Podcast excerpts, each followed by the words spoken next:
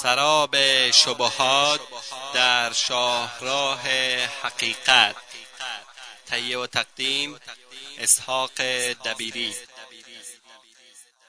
بسم الله الرحمن الرحيم الحمد لله رب العالمين والعاقبة للمتقين وصلى الله وسلم على أشرف الأنبياء والمرسلين نبينا محمد وعلى آله وأصحابه أجمعين أما بعد دموکراسی یعنی چی؟ دموکراسی کلمه لاتینی است که از دو جز تشکیل شده. دیموس یعنی مردم. کراتی یعنی حکومت یا حکم که معنای کلی آن حکومت مردم یا حکومت برای مردم می باشد مصدر این نظام خود انسان است. حاکمیت مطلق از آن بشر است. و عقیده ای که این نظام از آن سرچشمه گرفته و پدید آمده است. همانا عقیده جدایی دین از دولت است. به اساس این عقیده دین به شکل کلی مورد انکار قرار نمی‌گیرد بلکه از نقش آن در ابعاد زندگی مختلف کاسته شده و در تنگینایی منحصر میگردد. این در حالی است که دین اسلام در طرف مخالف و نقض این پدیده قرار دارد و عقیده اسلامی می‌خواهد که روند زندگی وفق شریعت الهی باشد و لحظه از زندگی انسان خالی از عقیده و شریعت نباشد.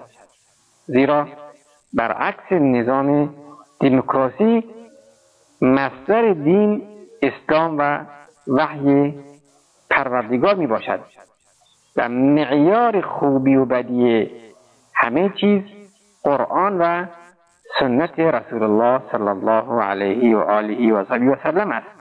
نه عقل بشری. پس این دین باید در هر لمحه زندگی در نظر گرفته شود. بلکه این دین دین شامل است که هیچ ناحیه ای از نواحی زندگی را خالی از آن نمی‌توان یافت. با وجود اینکه دموکراسی اصطلاحات گوناگون دارد اما آنچه در ادبیات و فلسفه قدیم و جدید از آن تعبیر شده همانا تمکین مردم در حکم سیاسی در دولت و مرجع قرار دادن آراء اکثریت مردم در مسائل سیاسی و اجتماعی می باشد یعنی مرجعیت مرجعیت نهایی و سخن اخیر رأی ملت بوده و هیچ سخنی و مرجعی بالاتر از آن وجود ندارد ملت برای خود قانون می سازد وسیله آن قانون بر مردم حکومت می کند و آنچه که اکثریت تصویب کردن به شکل قانون لازم الاجرا گردیده. هیچ کس حق اعتراض و یا رد آن را ندارد. و خلاصه مطلب این که دموکراسی حکومت ملت بالای ملت و بالای خود بوده و این حکومت مردمی دارای سه بخش عمده اساسی می باشد که عبارتند از قوه مقننه یعنی تقنینی یا قانونگذاری که وظیفه آن تهیه و تصویب قوانین و ملزم ساختن همه به اجرای آن می باشد که به نام پارلمان یا شورای ملی از آن تعبیر می شود دوم قوه مجریه یا تنفیذی که وظیفه آن حفظ نظام و اجرای قوانین می باشد و به نام بناهای مختلف مانند هیئت دولت یا کابینه یا شورای وزیران یاد می شود سوم قوه قضاییه که وظیفه آن حل منازعات بین مردم طبق قوانین قوه مقننه و قانون اساسی می باشد ناگفته نماند که نظام دموکراسی به مرور زمان پیشرفت نموده و تغییرات گوناگونی در آن رونما گردیده و به اشکال مختلف به اجرا درآمده است. از آن جمله می‌توان از نظام ریاست جمهوری نام برد که قدرت در دست رئیس جمهور که از طرف مردم انتخاب شده می باشد و رئیس جمهور وزرا را تعیین می کند و شکل دیگری آن اکثریت در پارلمان با انتخاب وزرای کابینه حکومت تشکیل می‌دهند که در این حال رئیس جمهور به عنوان ناظر بین سه قوه می باشد و شکلهای دیگر که ذکر آن بحث را به درازا می کشد و مهم این که با وجود اختلافات در سلیقه ها تنها چیزی که همه اشکال دموکراسی بر آن موافقند که جوهر دموکراسی نامیده می شود حکومت مردم است که همه اشکال و انواع به آن برمیگردد. یعنی مردم یگان مصدر قانون و حکومت هستند. در ادامه بحث با بررسی وسایل و اسباب دموکراسی ثابت می‌سازیم که نظام دموکراسی با اسلام در تضاد بوده و هیچ گونه مشترکی بین هم ندارند و کسانی که دنبال اجرای به اصطلاح دموکراسی اسلامیان در حقیقت راهی ترکستانند. این راه که تو می‌روی به ترکستان است. وسایل و اسباب دموکراسی و اهداف آن. برای رسیدن به حکومت و شرکت در نظام دموکراسی لازم است که از اسباب و وسایل آن استفاده شود که بعضی از آنها را از دیدگاه اسلام مورد بحث و بررسی قرار می‌دهیم. مهمترین اهداف دموکراسی را می‌توان در آزادی تشکیل احزاب آزادی در دعوت به افکار و آرای مختلف حق مخالفت با حکومت حق رأیگیری و تنظیم انتخابات برای رسیدن به حکومت دست به دست شدن حکومت در بین ملت و گروه ها تصویب قوانین که در آن رأی اکثریت مدار اعتبار بوده و با اعتماد به مبدع اکثریت قوانین اجرا یا تعدیل می گردد شاید ادعی بگویند ما با اساسات نظری دموکراسی کاری نداریم بلکه می‌خواهیم آن را با رنگ و بوی اسلامی در جامعه خود اجرا کنیم. به آنها می‌گوییم که ادعای شما چشم پوشی از حقیقت و تجاوز از معقول و کوشش در اغفال و فریب مردم است.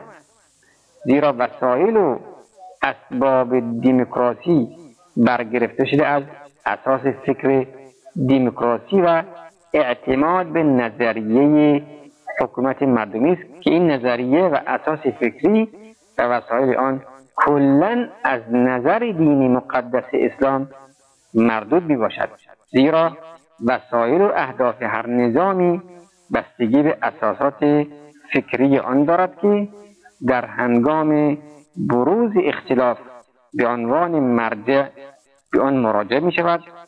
زیرا هر نظامی ریشه های فکری و عقیدتی دارد که از آن منشأ می گردد.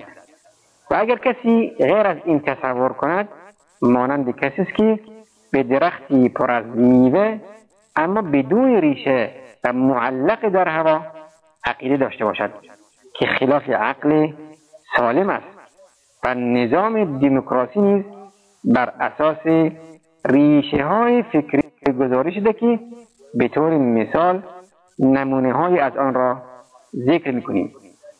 حق رای در انتخابات. در نظام دموکراسی هر شهروندی مرد باشد یا زن عالم باشد یا جاهل متقی و پرهیزگار باشد و یا فاجر و فاسق صالح باشد یا فاسد حق دارد در انتخابات شرکت نموده و به هر که بخواهد رای دهد. و در این امر همه اقشار جامعه حق مساوی دارند. و این نظام بر اساس نظریه حکومت مردمی پیریزی شده یعنی این حق مردم است که بر دولت حاکم باشند. و یا به هر که خواستند رای دهند و هر شخصی در این نظام حق دارد در حکومت شریک باشد و فرقی نمی کند. عالم باشد یا جاهل صالح باشد یا فاسد. مرد باشد یا زن یا هر که می‌خواهد باشد. مهم این که در حکومت در حق رای همه مساوی و برابرند. و اگر امروز گروهی از مسلمانان نظریه مساوات بین عالم و جاهل و صالح و فاسد را رد کنند. آیا نظام دموکراسی رای آنها را میپذیرد؟ طبعا نخیر زیرا این عمل عمل آنها مخالف با اصول و اساسات دموکراسی قلمداد میگردد. بر این اساس در نظام دموکراسی هر فردی حق دارد هر چی می‌خواهد بگوید و هر چی بخواهد تعبیر کند بدون هیچ ضوابط و حدودی زیرا در این نظام کسی حق ندارد به دیگری بگوید که آنچه تو می‌گویی و ادعا می‌کنی باطل است زیرا معیاری برای تشخیص حق و باطل وجود ندارد و بدتر از این هر کسی حق دارد به فکر و نظر خود دیگران را دعوت کند خواه به شکل فردی و یا از طریق تشکیل احزاب و سازمان ها و هدف هم همان کسب آرا و رسیدن به حکومت می باشد. تا آنچه را که به فکر خود صحیح می داند بر مردم به اجرا درآورند. مانند اکثریت پارلمان انگلیس که همجنسبازی را جز آزادی های فردی شناخته و بنا به رأی اکثریت اعضای پارلمان آن را به صورت قانونی تصویب نمودند. یا در افغانستان با وجود اینکه مسلمانان به اصطلاح دموکراتی در پارلمان و حکومت دارای اکثریت هستند لیکن شخص مرتدی صراحتا اعلان اعلان ارتداد می کند و از زندان آزاد شده و از کشور خارج می شود و هیچ کس نمی تواند کاری انجام دهد زیرا محاکمه مرتد و جاری ساختن حد ارتداد مخالف موازین و اساسات دموکراسی است پس در اینجا رأی اکثریت مدار اعتبار و قابل اجرا نیست. زیرا اساسات دموکراسی مهمتر از رأی اکثریت می باشد در ماده سی و چهار قانون اساسی آن آمده آزادی بیان از تعرض مسون است و هر افغان حق دارد فکر خود را به وسیله گفتار نوشته تصویر و یا وسایل دیگر اظهار نماید. یعنی هر که حق دارد به معتقدات غیر بد و بیرا بگوید و کسی حق اعتراض ندارد. حتی اگر اهانت به دین اسلام هم باشد.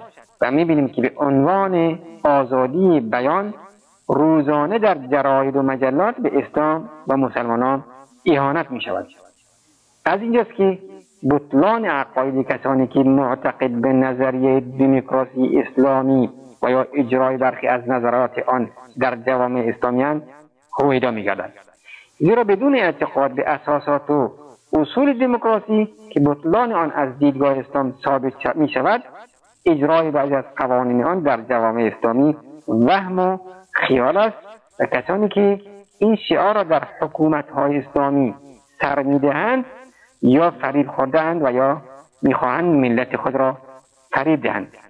شاید بعضی ها بگویند ما مسلمانیم و کار به اساسات دموکراسی هم نداریم. فقط می‌خواهیم بعضی از اجزای آن را با آب و تاب اسلامی در جامعه اجرا نماییم. این سخن آری از حقیقت و جرمی بدتر از گناه می باشد زیرا اولا طوری که ذکر شد اجرای بعضی از نظریات دموکراسی بدون اعتقاد به اساس و اصول قول باطل و غیر قابل قبول است. زیرا اگر قرار است که ما به بعضی از نظرات دموکراسی عمل کنیم و بعضی را رها نماییم پس چرا به نظام اسلامی بر نگردیم که شکل و مضمون و نمونه کامل و قابل اجرا را دارا می باشد ثانیا کسی که قائل به ناقص بودن نظام اسلامی باشد و می‌خواهد آن را با دموکراسی کامل کند در حقیقت در گمراهی آشکار سرگردان است. زیرا اسلام دین کامل و شامل بوده و هیچ نقص و کمی در آن یافت نمی شود و تاریخ ثابت کرده که نظام حکومتداری در اسلام کاملترین و قابل اجراترین نظام می باشد زیرا احکام و قوانین آن از طرف خالق بشریت که عالم به احوال بشر می باشد نازل شده است. شنوندگان عزیز وقت برنامه ما تا همین جا به پایان می‌رسد تا هفته آینده شما را به خداوند بزرگ می سپاریم والله اعلم. و صلی الله و سلم علی نبینا محمد و آله و صحبه و سلم. السلام علیکم و رحمت الله و برکاته.